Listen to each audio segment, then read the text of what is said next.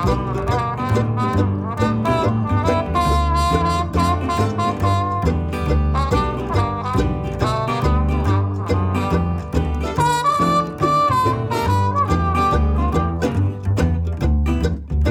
is On the Ledge podcast, the podcast that takes you into the world of houseplants and never lets you escape.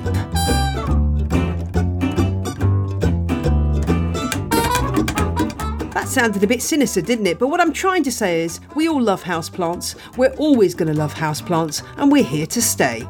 This is Jane Perrone. I am your host, and this week is going to be a great show.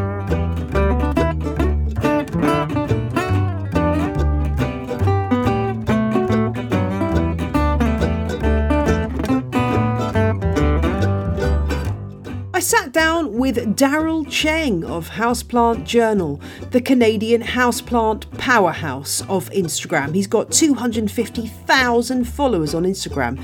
Guess that means that he's doing something right over there.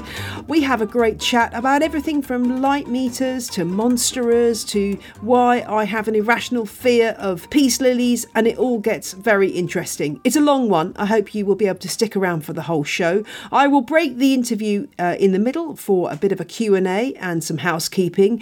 But without further ado, let's crack into my chat with Darryl because I just know you're going to love it. Oh, but just before we begin, uh, trigger warning if you have a monstera called Dave, I apologise in advance. And also, if you're a fan of Ficus lyrata, you may want to block your ears as I begin my ferocious takedown of the fiddle leaf fig. Complaints, you know whether you can send them on the ledge podcast at gmail.com. And on that note, let's go. I'm Darryl, uh, the creator of Houseplant Journal. Um, initially started as a Tumblr account, YouTube channel, uh, but it's kind of really taken off more as an Instagram account. And that's really just where I like to share photographs of my plants. Uh, I'm, I guess, p- perhaps more well known for making time lapse videos of plants Let's start with the time lapses because these are so cool. And I do not have the first idea how you make these, but they're so interesting because I think we have this idea that plants just sit there, but your time lapses clearly show that is not the case. How did this time lapse stream hap- start happening? Uh, well, on, on Tumblr, uh, the, the thing that's very popular on Tumblr is making uh, GIFs or animated little picture, like quickly uh, animation, little little animations, and uh, I felt like, well, when I like you know you see you see a Fittonia and it's all drooped over, and then you water it. A couple hours later, you come back and it's fully perked up. And I was thinking, wouldn't it be cool to see this happening like as it happens, right?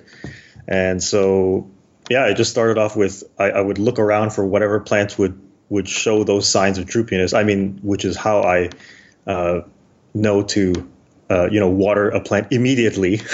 then uh, yeah, then I would then I just kind of picked uh, well, not really. I can't really call them victims, but like you, whenever you have lots of plants, there will be bound to be some of them that uh, that you that you let go for a couple of days, and then they really start to to droop.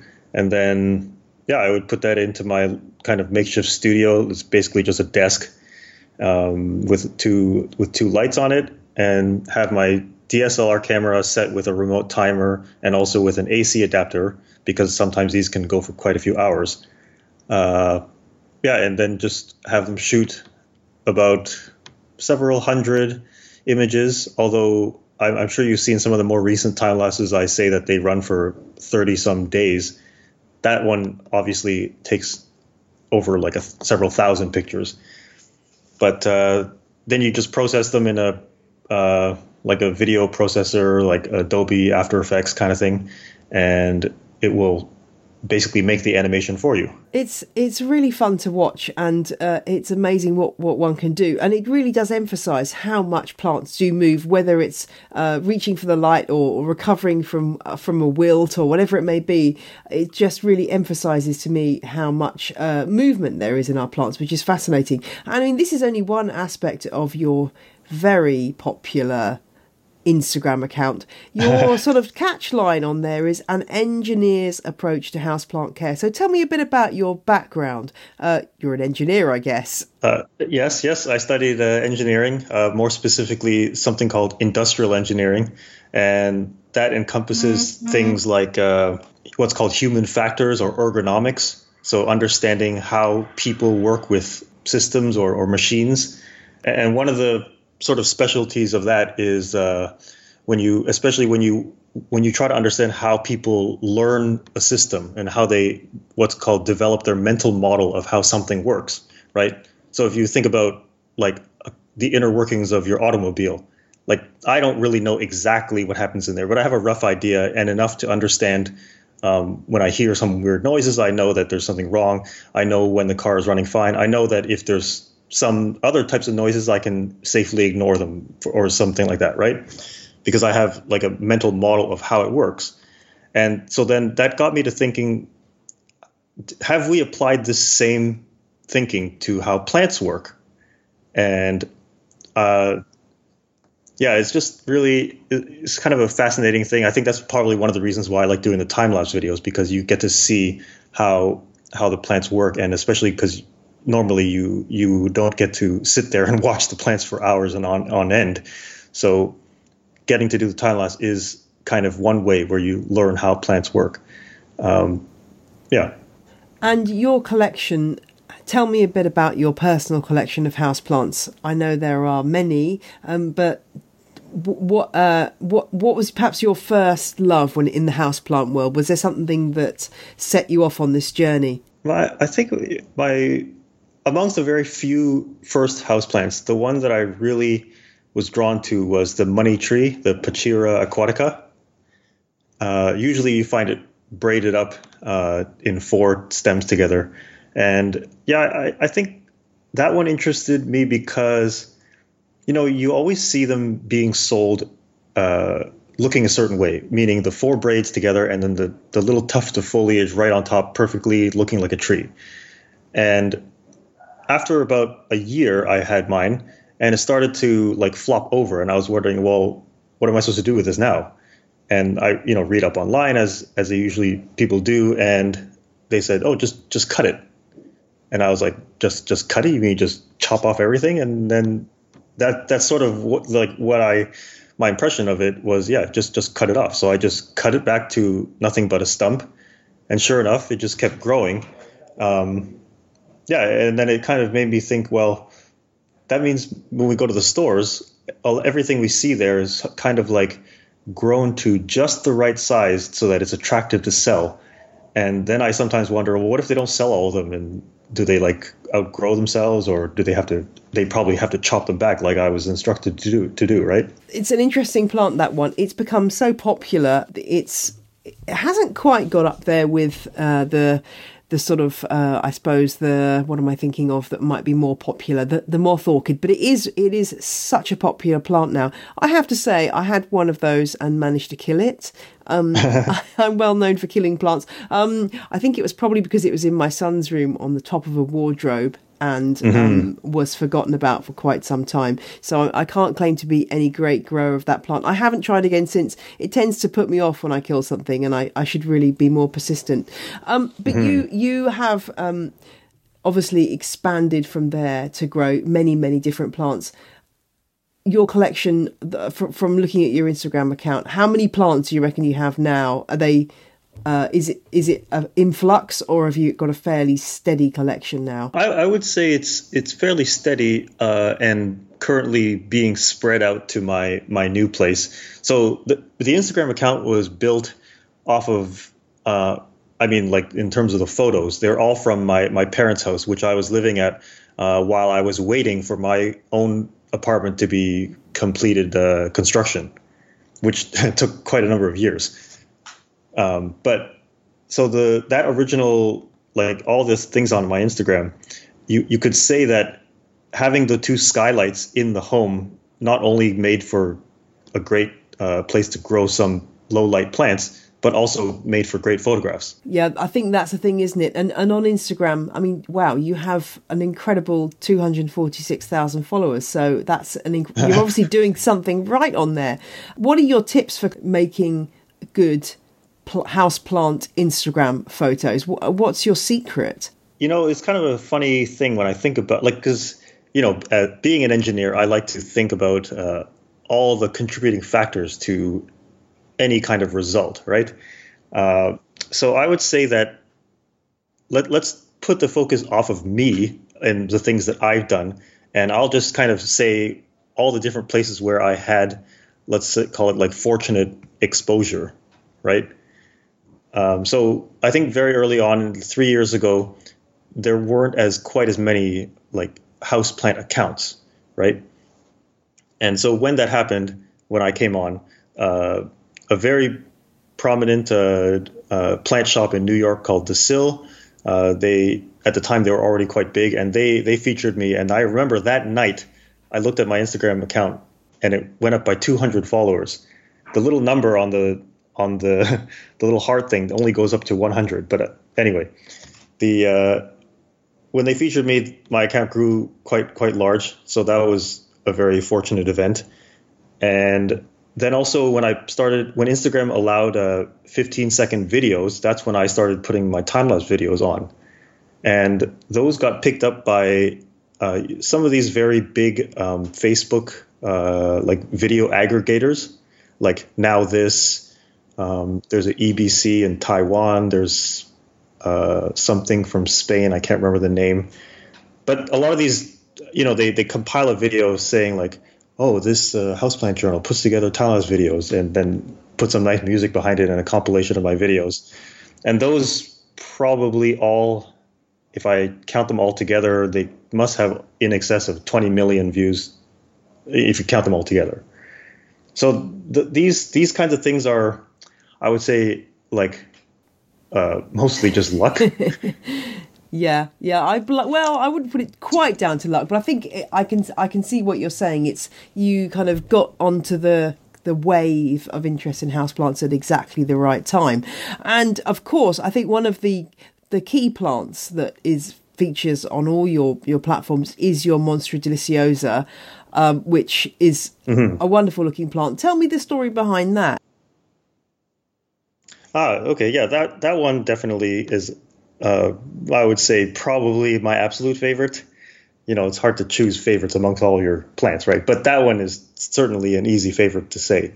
Uh, that one, I, I, at the time it was about four years ago. Looking through um, in Canada, we have something called Kijiji, which is just a classified ads, and I was just looking for plants on there, and I happened to stumble across this ad for for a Monstera deliciosa. It was ten dollars for for a relatively gangly looking plant, and the owner just said, you know, they they had the plant for a year, they didn't they didn't want to take care of it anymore because it was just getting too uh, kind of out of hand, right? As monsteras tend to. Um, so I went, picked it up, and bought it, and in my house it was growing quite nicely for a while, and that was the first time I noticed. Um, you know, just being really fascinated with with the leaf shapes and how how they not okay. Speaking of leaf shapes, I think the way that we describe the way that leaves change has often misled people to think that one individual leaf will will sort of morph into a leaf that has more holes and fenestrations in it, right?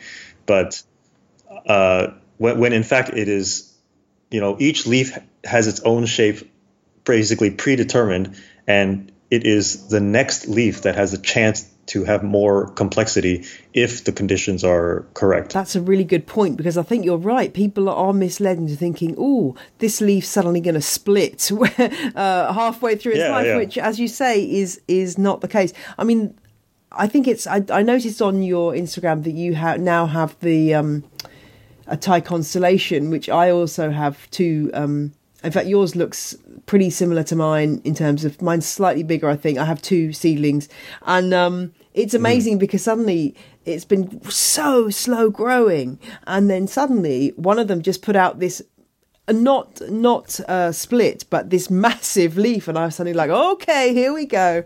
Um, but I'm now waiting to see uh, how long it's going to be before the the next leaf arrives and whether it's split or not. But they are they are great fun, I have to say. And and so this plant's been with you for for how long? Your your original Monstera? Uh, just over four years now. And uh, dur- during that time, it uh, so I, uh, uh, I was going to continue the story that I moved it. Yeah, sorry, but when we went off on a tangent there. Oh, no, it's, it's okay. I, I sidetracked myself here. so uh, then I moved it from my home uh, to to my church, and my church has this one kind of Sunday school classroom that has a nice uh, French doors with with uh, like you know it's all windowed, and then also on the other side uh, a north facing very large window um, yeah, so that that was kind of that where the plant has been living for the past, I think, about three years, and also growing quite tall. And uh, obviously, I've been asked so many times about how do you like control the monstera, and then now I have like a specific blog post dedicated to talking about the the trellis that I've been using, which is like a very sturdy um, vegetable trellis that's kind of in the shape of a triangle. And yeah, I mean, I just I just tie it with soft rubber ties. Some people talk about having to use like having it root against like a mm. moss pole or something.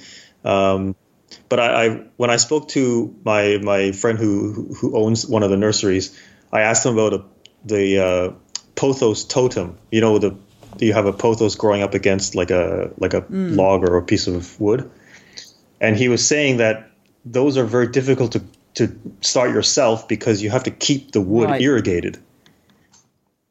And sometimes when you're indoors, that's that may not be such a wise thing to do to keep something mm, constantly mm. moist, especially if the airflow is not quite yeah, like a nursery, yeah. right? So anyway, the monstera I just tied up against the trellis, and uh, even though it's not rooted against the trellis, just the fact that the vine knows that it's going upwards has caused those later leaves to be much larger and also more complex. I know you delighted that four years after you got this plant that that the Monstera Monday is a really big thing, and everyone's growing these plants. It it uh, but um, that must mean, as you say, you get so many inquiries to your to your website asking for advice because everybody's got. In fact, this week my sister put a picture of of her uh, Swiss cheese plant on my Facebook wall and said, "What's wrong with my What's wrong with my Monstera deliciosa?" And I was like, "Oh well, it doesn't look like it's getting enough light." So um, yeah, I think it's it's such a common question, and it's great that you've got got bags of experience to to help people out with this one because you know the the old saw of kind of bright indirect light is not necessarily the easiest thing to fulfill for some people depending on on your your light situation and so on. I guess that's why you moved it to to its current location so that it's you know that it's really happy there. That, yeah that's right. Uh, and, and I, am glad you brought up this uh, bright indirect light uh, notion because I, I think if we really sort of like take a tally of all the different plants that we bring into our homes, I think 90% of them say that bright indirect light is preferred. Right? yeah. And so, I mean, I, okay, as an engineer, I would think about this and think, okay, if I heard these words, then I still need to go and figure out what they mean, right? And so that's that's what led me to uh, be really gung ho about the light meter and measuring foot candles and everything. Um, and, and, I would just like I mean they're, they're available on your phone now too, so it's not there's no excuse not to have one.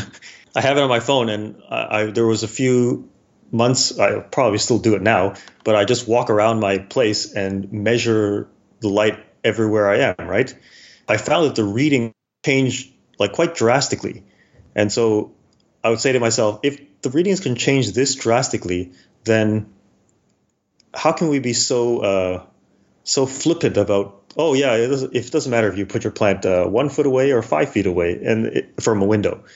And yet, when I would go and measure it, I would notice like a tenfold difference in the light intensity reading.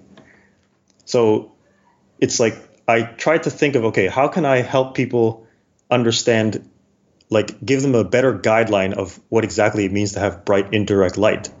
And this is where I came up with the with the saying of oh, let your plant see the sky, and if if you can let it see more of the sky, meaning you have a bigger window or there's less obstructions outside, then that's more indirect light. Tell me first of all though, what is the app on your phone that you use as a light meter? Because that's that's I've not heard of that before, and I definitely want to, to find out more. On Android, just an app called Light Meter.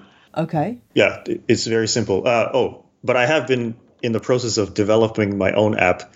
Um, ah, but interesting. In, but in doing so, I've noticed that the uh, let's call it hardware restrictions are different between Android and iOS.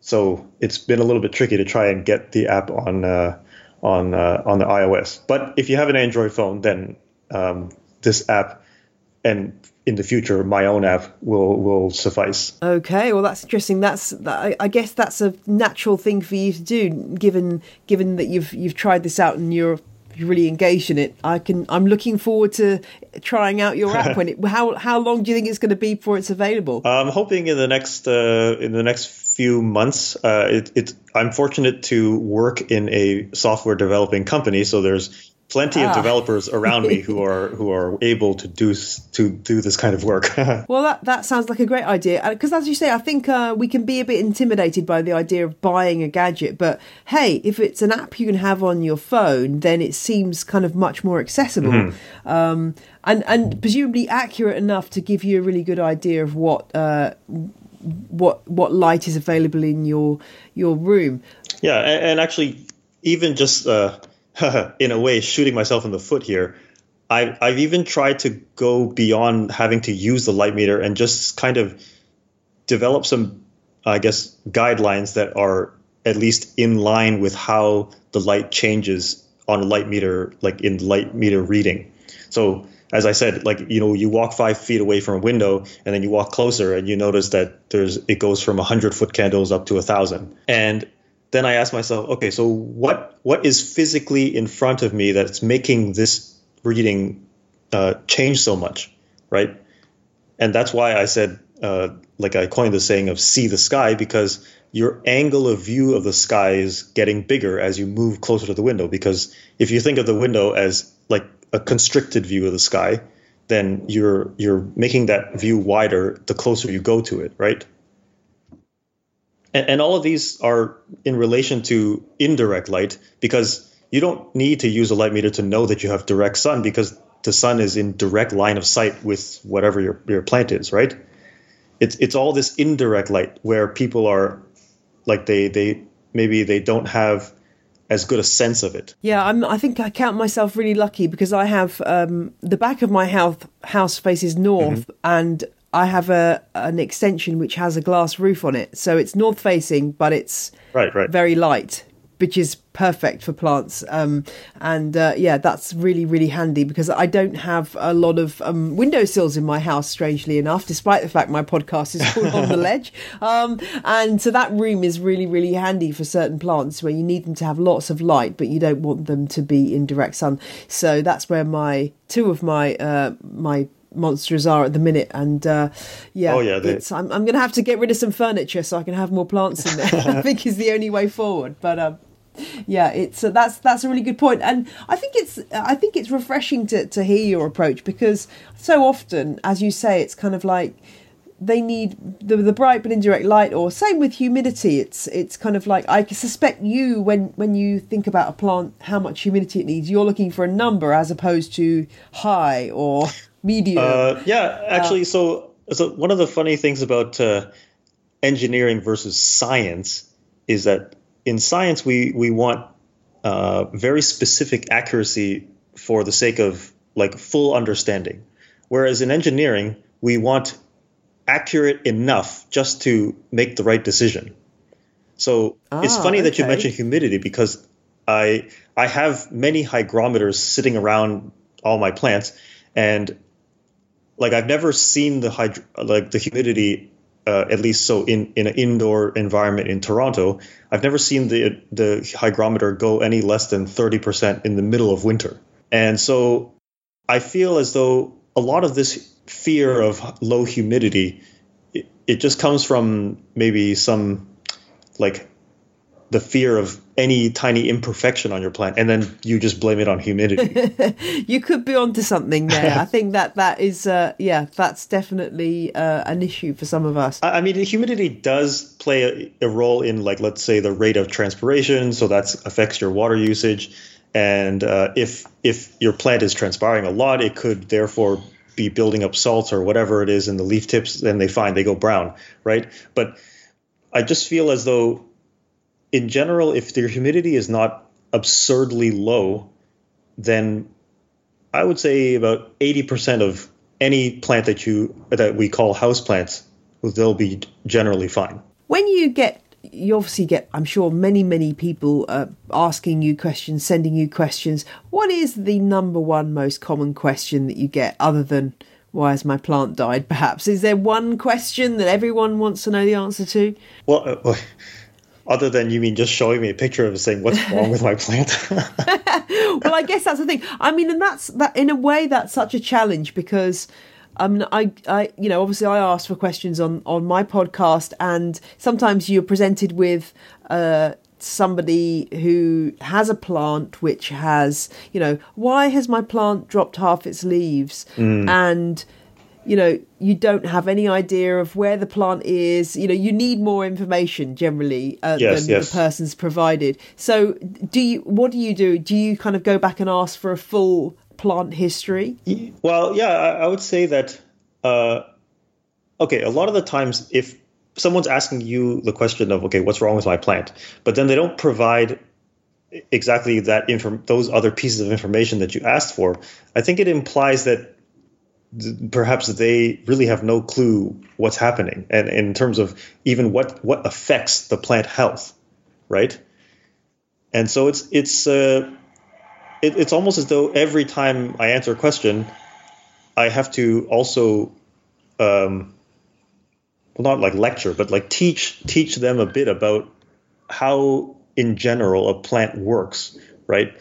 And i think if you understand that little bit of biology in terms of, uh, you know, I always say light starts the whole process. Nothing else matters until the light is correct first, right?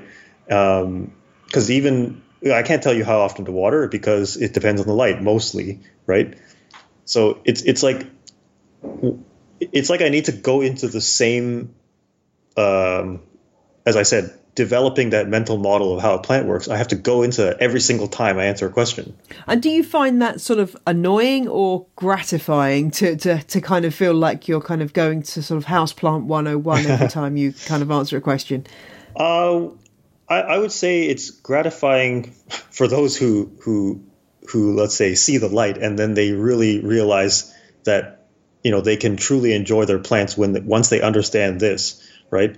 Um, there are times where it, it's not as gratifying when when I get asked the same question, like let's say from the same same person here and there, and it's like I thought I explained this to you already.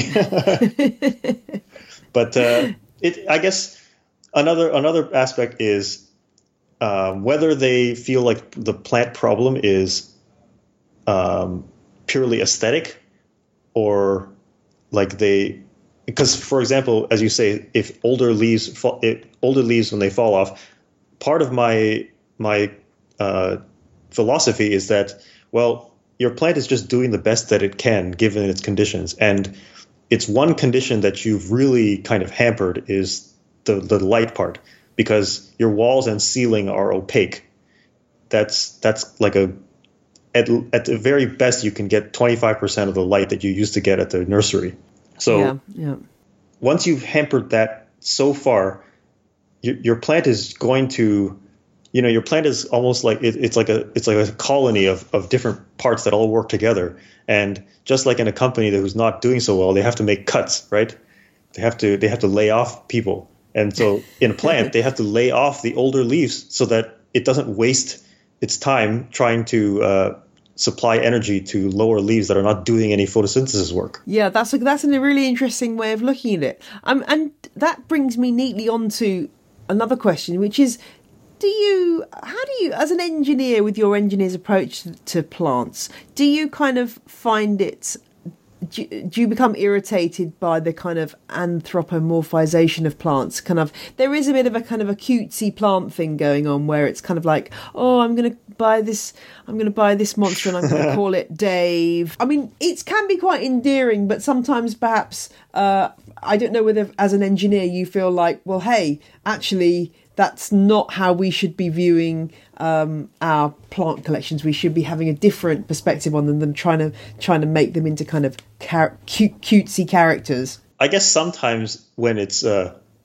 when it's so anthropomorphized that it affects the way people care for the plant, then yes, that does kind of irk me um, because if like if I keep teaching that okay, you need to understand how plants work. Well, if some sort of um, thinking is like, oh, I don't want to prune the plant because I'm hurting it. Well, then that that's not really the case because that's not how plants work, right?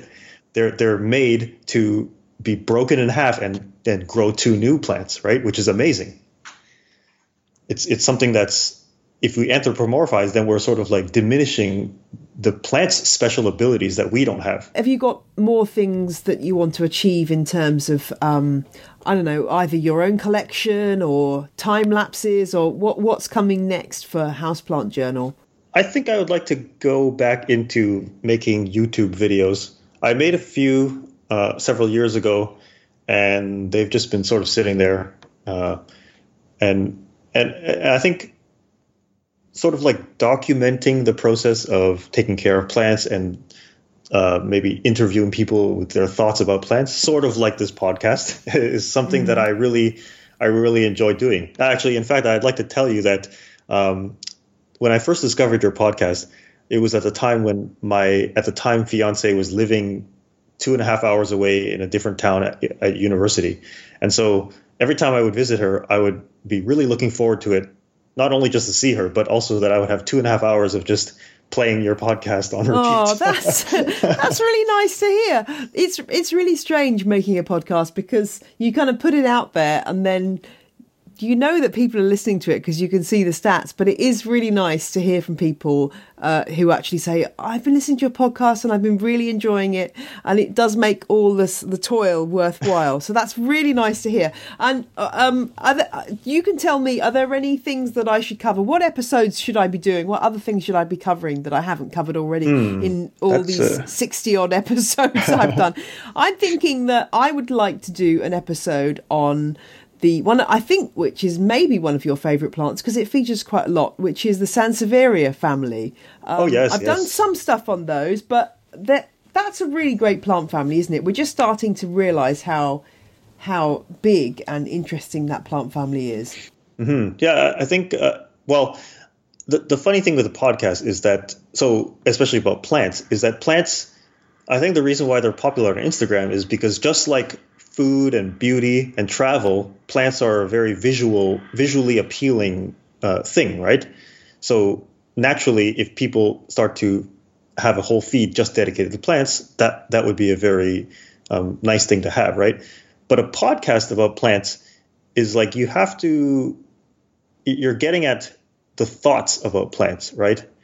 And so when you talk about the Sansevieria, it's like you'll want to discuss all these different um, cultivars and different species and then you're going to have to find pictures of all of them. yes, indeed, this is true. That is a good point. Yeah, it, I think that's the thing. Is I try to make sure that the show notes that go with each episode are kind of as extensive as possible. Uh, not always easy. I mean, of, the other problem with for me of doing the podcast is that at the end of every episode, I've got another whole list of plants that I want to buy um, and get my hands on. Uh, so yeah, I, mm-hmm. it's uh, it, it's a never-ending stream of uh, my expanding wish list going on and on and on into infinity. Uh, and obviously, I don't have uh, un- unending space. Uh, but but it, yeah, it's it's um.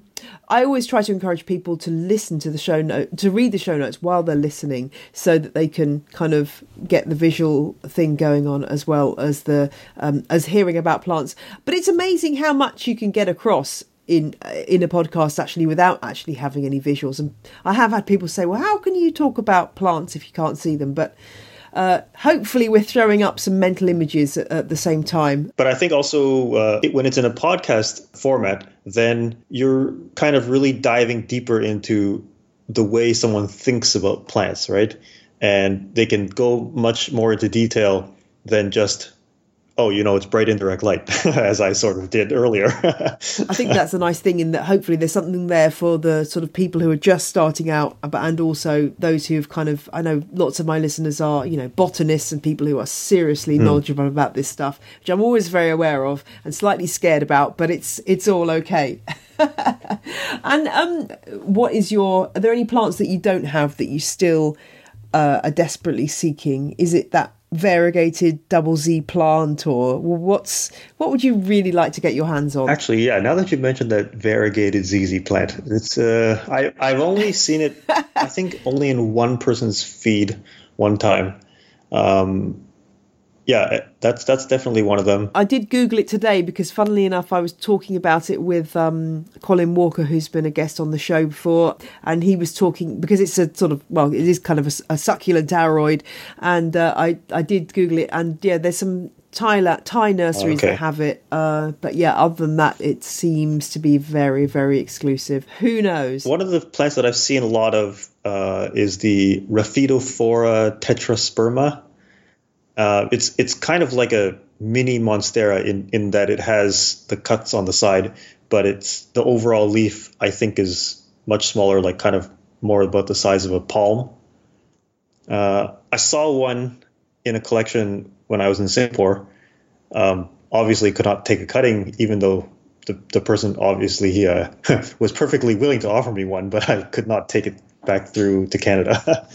Yeah, no, that that is one that seems to be getting very, very popular, um, and cuttings going for a large amount of money over here as well. So, uh, and, and, talking about cuttings, you, you are you an inveterate propagator? Are you like me, where you're propagating things even when you don't really need to propagate them just because oh, yeah, it's yeah. fun? Uh, well, at, well, at my parents' house, where the where the rest of my collection is, there's definitely lots of uh, of the various glass vases set up to do the propagations. And I think one of the one of the one of the image subjects that does very well on Instagram is your propagation station, right?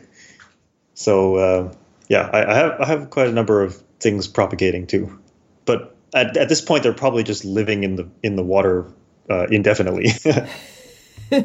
Yeah, there's a fine line between propagation and horticulture, isn't there? And I think oftentimes things cross over and uh, and start becoming uh, water propagated, which is which is okay. There's nothing wrong yeah. with that either. So.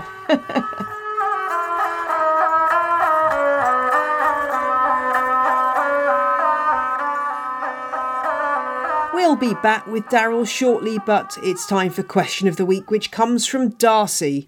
She has a problem with a Hoya, specifically Hoya lanceolata bella, and it's hanging in her kitchen conservatory and has put on lots of new growth, which is great. Well done, Darcy. But she's now finding that the flower buds that develop just get about the size of a pencil eraser and then turn yellow and fall off. And she wants to know why is this happening? Well, if any of you have spent any time on a Hoya plant forum online, you will know that this is such a common problem with this plant that really you should feel like it's a badge of honour, Darcy, that your Hoya has decided to drop its flower buds. There are many different reasons why this can happen, and even the most experienced Hoya growers go through this issue and don't really understand why. Uh, there are a few things that you can think about uh, and consider whether they are the cause. One of which is that the plant might be in a draft or the conditions might have changed somehow as the weather's getting cooler. Perhaps there's more of a draft blowing through. That may be the cause. It doesn't sound like you have moved the pot recently, but if you have moved the pot, then that can be a reason for Hoya buds to fall. Even just rotating the pot or moving it about when you are bringing it down to water it and then putting it up the other way round, that could be enough to cause these flower buds to drop. You do need to let the soil dry out in between waterings, and again, irregular watering or perhaps the compost being a little bit too dry could be another cause. I know I'm really not helping here, am I? Because I'm just giving you a panoply of different problems that need to be solved solved. But I think the main message for you, Darcy, is try not to worry about it. From the photo you sent, your plant looks lovely and healthy, and I think when the time is right, those flower buds will stick around and go through to completion. And I really hope they do because wax flower or Hoya has a most beautiful flower. The cluster of flowers, like little tiny stars, are very, very beautiful. My other query would be about your fertilization regime. You say that you're fertilizing it twice a month many growers of Hoyas will reduce feeding in the run up to and during flowering because this can actually inhibit flowering. So, again, do remember that obviously as the autumn arrives, you will need to reduce the watering. But don't worry, I think your plant will be fine and it will always have another go at flowering. So, don't despair, you're in it for the long term. Darcy, and I really wish you luck with this plant. Do let me know if you manage to get those flowers to fully bloom. I've got my fingers crossed for you. If you've got a question for On the Ledge podcast, do give me a shout. On the Ledge podcast at gmail.com is a great way of getting in touch with me. In other news, thank you to my two new Patreon subscribers this week, Colin and Nicole. They've bagged themselves access to my exclusive content via my Patreon feed, and they're also helping to support the show with a donation of $5 a month or more. If you want to give a one off donation like Sally did this week, thank you, Sally, then you can also find the details of how to do that there. If you happen to be in travelling distance of Bedford in the UK, then I'm doing a special plant therapy talk and workshop on Thursday, the 4th of October. Details on my website, and I'd love to see you there. It'd be great to have some legends in the audience. If you're coming along, do bring some houseplants with you, and I may just have a few houseplants for sale as well. And if you're in London, don't forget you'll see me at the RHS London Urban Garden Show on Friday the 26th. But if you can't make either of those, don't worry because I shall be continuing to pump out podcasts over here ad infinitum. You'll get sick of me eventually. And don't forget to join in the chat over at Houseplant Fans of On the Ledge on Facebook. It's a great place to hang out with fellow enthusiasts and find out what we're all growing. There is still time to enter my Kalanchoe giveaway. Visit my Instagram account j.l.perone to enter and find out the terms and conditions. If you're UK based, you can enter for your chance to win £50 worth of Kalanchoes from Always Kalanchoe, my podcast partner of last week's episode. But now, without further ado, let's get back to my chat with Darryl. I've just seen on your Instagram feed that you have uh, an Instagram stories thing on light meters, which I'm definitely going to go and have to have a look at. I also see that you've you've got something on Pileas up there. Are you a Pilea peperomioides fan, or are you a reluctant kind of okay, everyone's into this, so therefore I've got to kind of do something on it, or how, how do you feel about them? Uh, no, no, I, I'm definitely a fan of them. Uh, when I I got my first one from a from like a someone someone just offering their their little baby, right?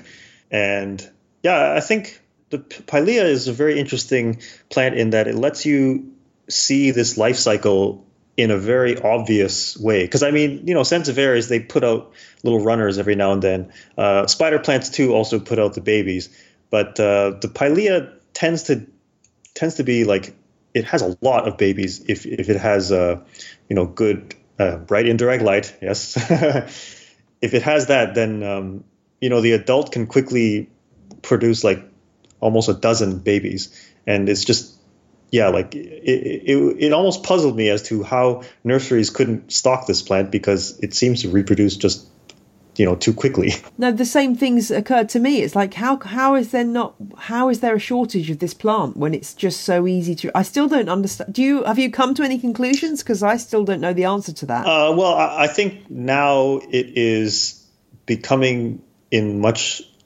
greater supply, like so, so much that when I go to my grocery store there's a you know pre-packaged pilea little kit that comes with one pilea and then two little pots that say, "Oh, when your babies grow bigger, you can give them away to friends." Oh, really? So like, and okay. this is like a pre-packaged thing. So it must be that now this nursery must have loads and loads of them, enough to sell them at a commercial scale.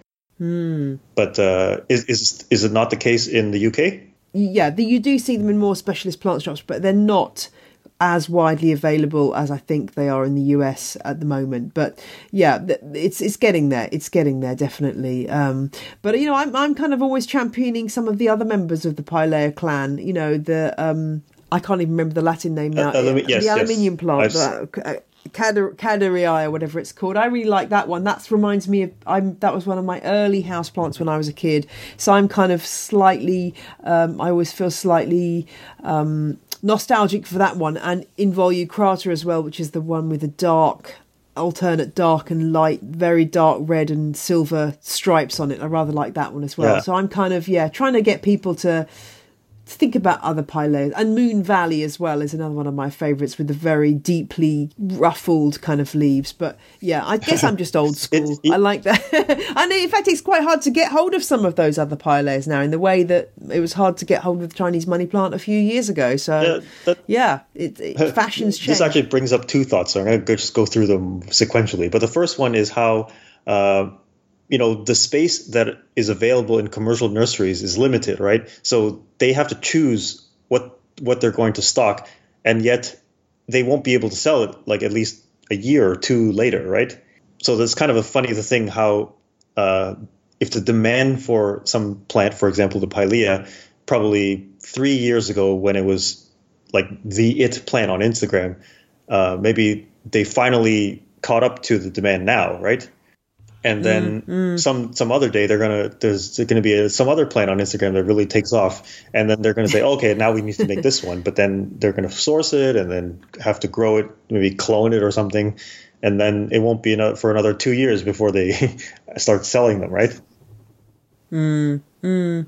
Yeah, that's that's. I'm sure that's true. It, yeah, the lead time has to be to be there, and uh, it's hard to be uh, reactive to react quick enough to these things. I mean, I know there's a shortage of the variegated mm-hmm. monsters now, um, so I mean that presumably will take a while to correct because of the the slow growing nature of the plant. Mm-hmm. So, yeah, it'll be interesting to see what is the next big, you know, fiddle leaf fig or monstera or uh, or Chinese money plant. I'm not sure what is the next yeah. big thing I, it's uh, hard to say. have to do a have to do a sort of a, a, an Instagram an Instagram survey and find out what people are uh, posting about. And then the other thing that you mentioned about is the you know how oh you're old school and you like this particular plant or it's been around when you were a kid.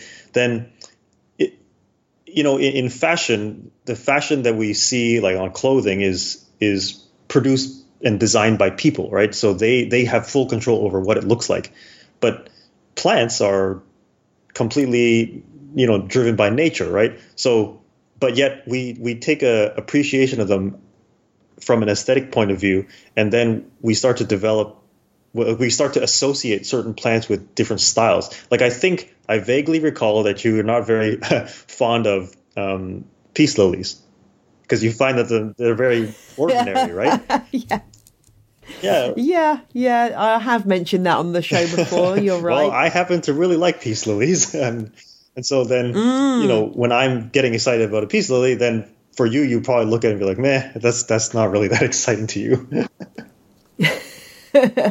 well, I, I did the one I did see. I think I did mention mention this is that I I did see an enormous one in someone's house that must have been some particular cultivar that was just mm-hmm. it was just enormous. I can't. It was about three times the size of any other peace lily, and I'm not talking about the size of the clump. I'm talking about the mm-hmm. size mm-hmm. yes, of the leaves. Yes uh, and that was really stunning. And I think it's it's uh, yeah. So I'm, but you're right. It's it's all these kind of totally unfounded prejudice. I mean, when I did the Coleus episode, I said, you know, I used to really hate these plants, and then I don't know, something happened. So I always leave the possibility open that I'm going to go from hating a mm. plant mm. to loving it, um, because generally my prejudices are almost always completely unfounded. There's some things that I don't hate that I love, but I just won't grow because I don't want to torture myself. Like I, I Nepenthes, I, you know, I just don't think I, they would make me happy because I think I'd be struggling with mm-hmm. them the whole time. So in my current setup with my current, you know, um,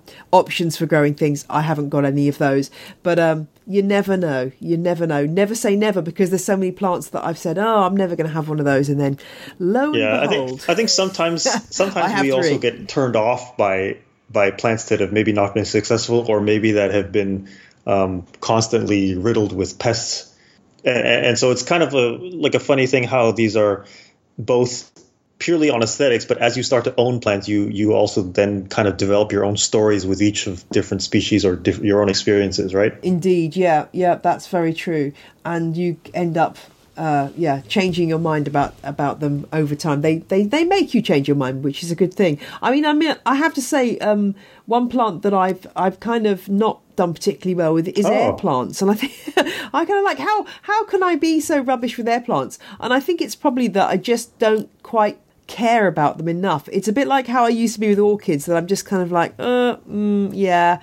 But I think uh, that I think that's mm. a hmm. key for me is that if I, it's like the the Pachira aquatica on my top of my son's wardrobe. I just kind of gave up mm-hmm, caring mm-hmm. about it, and that is for me is the moment when it, it all goes horribly wrong because I just won't be motivated to care for that plant and water it and keep it well.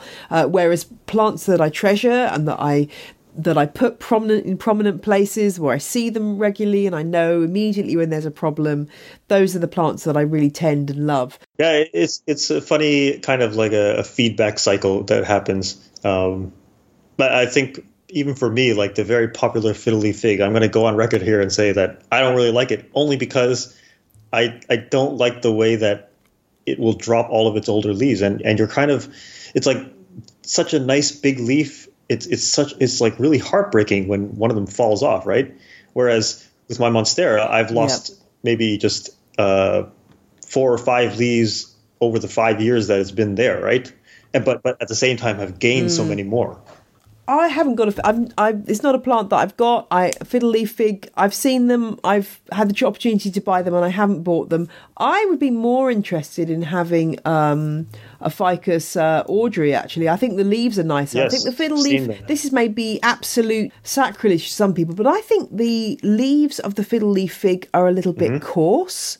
And I actually prefer the leaves of Audrey, Benghalensis Audrey. I think they're a bit more refined, but perhaps that's just me again. I, will probably in six months' time be eating my words and um, growing fiddle leaf figs. But yeah, I just find them a little bit. I can't think of any other better way to describe them than coarse and just uh, I don't know. I, it's a it's a tactile thing. I think. Yeah, yeah, I, I, would agree with that. but um, again, I probably got listeners uh, fainting as I uh, criticize the fiddle leaf fig. But again, I think it, you know, it's okay not to like all plants. And in a way, it's a good job that we don't like all plants. Otherwise, literally, we would have no money in our bank accounts because. you you've got to make some choices about what plants you can afford and what plants you can fit in your place, right? So, uh, yeah, it's um, it's horses for courses, I guess. I guess that's and, and of course, more importantly, I would say what plants will will even grow well in your space well exactly. You just you've got to be realistic about what will work for you. And uh, i mean what's your new apartment like in terms of plant friendliness? So it's a really funny uh, story where i took so the first day i went into my new apartment and i i actually felt a little bit sad that because because i understood like i had my own understanding of light. And you know i'm so gung-ho about it that i that i i know that everything starts with a light. And the moment that i realized that the light was you know just not quite as good as my old place i was a little bit sad. Um, now okay in reality it's not terrible either. I mean i have floor to ceiling windows facing west uh, the only problem is that there's a the balcony overhang from the previous, like from the upper floors, right? So because of the space, because of being uh, not like not having that fully unobstructed view right up against the window, like I have the balcony overhang that covers, let's say, about 25% of the angle, um, even if I have a plant right up against the window. So I've I've measured the light there, and for, for most of the day, it's anywhere between um, 200 to 600 foot candles, and then when the sun shines, obviously that goes way over 8,000. But the point is, for the for the most of the other time, it is suitable for a number of plants. Um, yeah, and but it's not quite as good as my old place. because Well, sky- skylights, to- nothing beats skylights, right? And as you you have a Hmm. north, uh, you you said you have a, a glass enclosure. Yeah, so it's like a basically a, a room which is, has a glass. It's like a, it's like a conservatory except the walls are brick and there's a patio doors at the end and then glass on on the roof. So that's um, yeah. Um, the, in fact, it's the room that I'm pictured in on my about page, which is the which, as some people have pointed out is is green. It's a grey green room and the walls are painted green. Okay. Um, so it's quite um, it's it. There's quite a few plants in there, as my husband will tell you. Yeah, and so again, because by the principle of see the sky, that room can see like sky all around, right? So then light would be absolutely perfect for any tropical foliage plant. It is very good, and it's not too cold. It does get a little bit chilly out there, but it only gets down to about 16, which in the winter, which is not too bad for uh, most houseplants. So yeah, I just have to be a little bit careful. Mhm. Most of them can withstand that. Yeah. Well, it's been lovely to chat to you, Darryl. I'm aware that we're coming up on an hour now, so I don't want to hold you too long. Is there anything else that you wanted to, to talk about, or anything else you wanted to plug or uh, promote before we go? Um, well, uh, coming spring, spring 2019, um, the book that I've been working on for the past year or so will be released. So uh, that's that's very exciting, and it, it basically it, it- it's like encompassing all this kind of engineering thinking about plants. Um, you know, I have I had I had little diagrams made that kind of help you understand what's going on in the soil. I've written about using light meters, and I tried my best to emphasize the importance of light and how it's kind of like the the start of everything. Like all these sorts of different uh, uh, ways of thinking about plants, I, I've tried to include that in the book. Fantastic. And is that something, is that coming out as a self published book, or is he going through a publisher, or how's it coming to us? Uh, it, it's through a publisher. Um, Oh, wow. Okay. It's yeah. It's uh, I don't know if I can go on air. Are you allowed to say what it's called, or is it all still top secret? I won't say what it's called, but I will say that it is uh, being published through Abrams.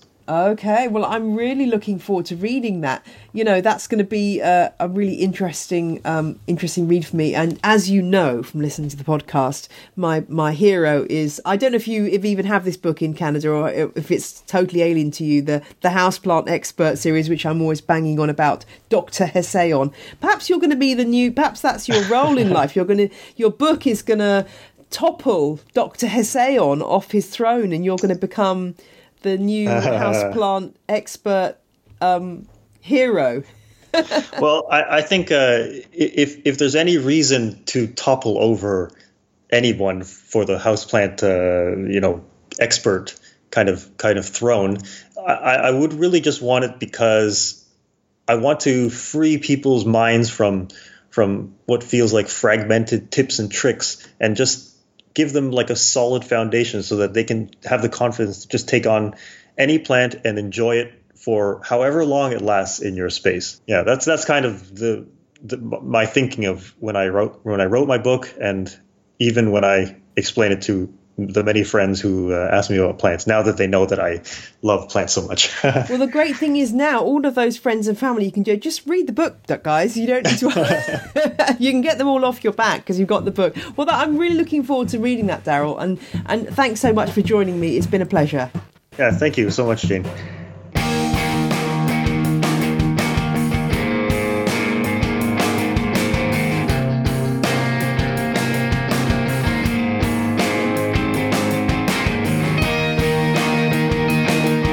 Well, that's all for this week's show. Thanks so much to my guest, Darryl Cheng. You can find him on Instagram as Houseplant Journal, and his website is houseplantjournal.com. Visit my show notes for more details about Darryl and the plants we've discussed today. I'll be back next Friday for more houseplant fun. In the meantime, Dave the Monsterer, I'm so sorry. Take care. Bye.